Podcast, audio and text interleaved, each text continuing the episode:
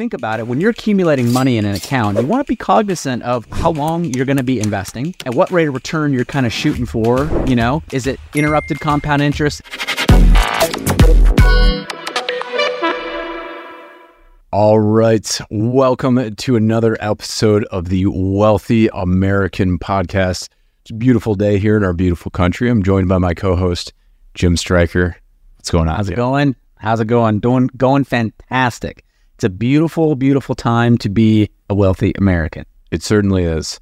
And Jim, today, what do we want to cover? I think uh, today would be fantastic, as we've talked about, to talk about qualified plans. We get this question a lot. What is a qualified plan and who is it qualified for or with, right? And so I think it'd be great for us just to demystify this uh, a little bit. And so this has ever come up for you, Will, as it does uh, for me? Oh, a hundred percent. I think there's so many things around qualified plans. And first, let's define what a qualified plan is. So, a qualified plan, all this is, so there's going to be a section of the tax code somewhere, like 401k. Hey, oh, that's where it comes from that says you can contribute money before tax dollars into this thing and you'll pay taxes on that when you go to pull from it, but you don't have to pay taxes on it now. The reason why you can do that is because of the tax codes. And so qualified plan is can be 401k, 403b. There's a lot of different types of these based on the codes and all that stuff, depending if you're a nonprofit institution, educational institution, uh, if you work for just a standard for profit employer, all that stuff. But the characteristics that make it that is you're able to contribute that before you get taxed in your paycheck with ordinary income that go towards there. So that's what we're talking about here. But yes, I think a lot of people have a lot of questions about these and they're kind of um, in general looked at it as the default like it's the de facto this is the retirement plan for most people if you don't have and looking at a pension Huh, that's interesting. Yeah, I mean, you said something there that I think is worth uh, unpacking a little bit. In that people have this, I think we all do, kind of have this general assumption that you know a 401k or a 403b or a 457 or whatever is a plan of some kind, and it's actually not. It's actually just code, right? So it's not a plan. And so how do they work? Well, they they work really in kind of a basic way, Will, in that it's a place to save money today without paying tax today. The money in the account is obviously yours, right? But we have this partner, per se, in this account for a later date. Well, who's the partner? Well, that partner is good old Uncle Sam, IRS, right?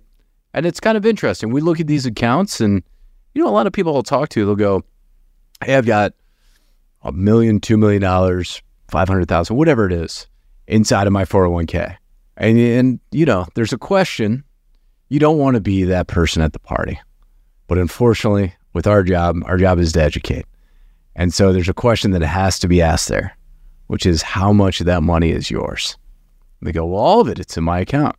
Go, well, kind of. You look at that money in your account as all yours. The IRS looks at that money as whatever tax rate you're paying on ordinary income tax in retirement, and they go, oh, we're going to get our hands on Jim's draw from that 401k once he turns 65 or whenever he goes to turn that income on, all the way until that's all the way out. And that's coming. So that's a deferred plan where that keeps growing and the tax liability keeps growing for us. That's great. Yep. So it really, it sort of have to think about it in terms of that money that we're not paying tax on today in this quote qualified to do so with the government account is going to grow tax deferred or tax postponed but not tax free, right? There's going to be a tax bill eventually on this account on the gain, the growth, and when you go to extract money out, it's going to be all lumped into a tax. And so I was thinking about this, Will, as we're preparing for uh, this episode for everybody. Now, I was thinking about writing a letter to anyone with a 401k and an IRA account for something to consider. And so I don't know if you know this or not, but did you know that 45 years ago, no one in America had a 401k. And the reason is, is because they were designed 45 years ago. And who were they designed by?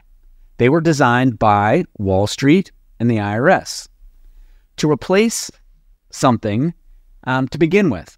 For most hardworking Americans, had something uh, that at that time was paid out. Most of the time, it was tax-free retirement income. So if you ask uh, just about any boomer or somebody who was saving money or you know working at a company 45 years ago, they had something called pensions, right? So this was a, a guaranteed retirement income that happened until you passed. Um, it was 100% independent of the market. Um, and it mo- for the most states, it was a federal income tax free benefit. And so now we have, you know, the 401k, which is uh, just, you know, a little bit slightly different than that plan. And so we're going to delay or defer or postpone the tax calculation. And if future tax rates will go lower than they are today, well, these are going to work out great, right? We're going to have more money in the account. But if future tax rates are higher, obviously there's a potential for us to have, you know, less. And so I always like to ask people, well, they're not good or bad. I'm not like against anything from that perspective. We just have to understand what it is. It's also, you know, a good lesson to seek more understanding than it is to seek, you know, any kind of, you know, judgment in, in these types of things because there's pros and cons to, to everything, right? But in this country today, do you have this feeling or this belief that tax rates are going to be higher, lower, or the same? Answer that question for yourself because you have a tax bill in a qualified account that you will have to deal with. And so, again, if taxes are lower, it's going to work out great. If taxes are the same, hey, probably going to work out great too. But if they're higher, it could potentially uh, be something that somebody would want to uh, want to know about. Would you agree? Yeah, and these are just the way that these things work, guys. Right? Like it's not we're saying they're bad, they're good, they're indifferent. It's just the functional mechanics of them. And that's where like, you know, some some things that are probably worth considering there. Right? Because we are talking about the worst case scenario. Hey, what if taxes go up? Right? You're not going to have as much there. Right? And and that is true. But like the flip side of that, especially if you look at a lot of the 401ks, right? And depending on where your employer is at that point, you may have what's called a match. And so if you have that match, and for some of you guys, it might be 3%, 4%, 5%, whatever it is, whatever that looks like. A lot of times that can be a great deal, right? They'll match up to what you're putting in up to a certain point. And the cool thing about that match, let's say you're putting in, you know, it's 5% of your annual salary. And let's say that equates to $6,000 or whatever it is, right? Up to that 6,000, like that's free money, right? So even if taxes went up, even if you postpone the taxes, that's still free money that you're getting there that is a great contribution that's going to offset that tax liability later anyway. So it there are pros and and pretty good pros to some of these qualified plans.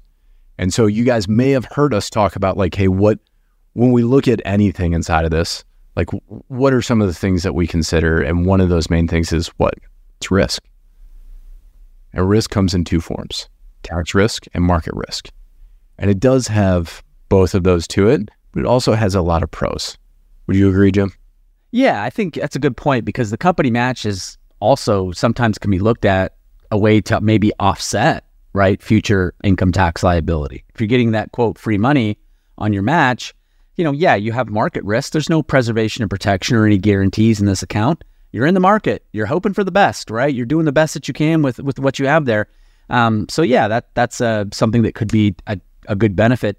Most of these plans uh, offer little to no access during the time in your life when you're accumulating money or putting money into it. Now, there are loan provisions and all that stuff that each plan's a little bit different, but generally you're going to be able to have to pay that back in a, in a five year window or so and might be after tax, you know, dollars and things like that. So you're going to want to check with your plan to, to look at the specifics. But it's generally not a very liquid account. It's meant to be a accumulation account. You put money in that account on a consistent basis.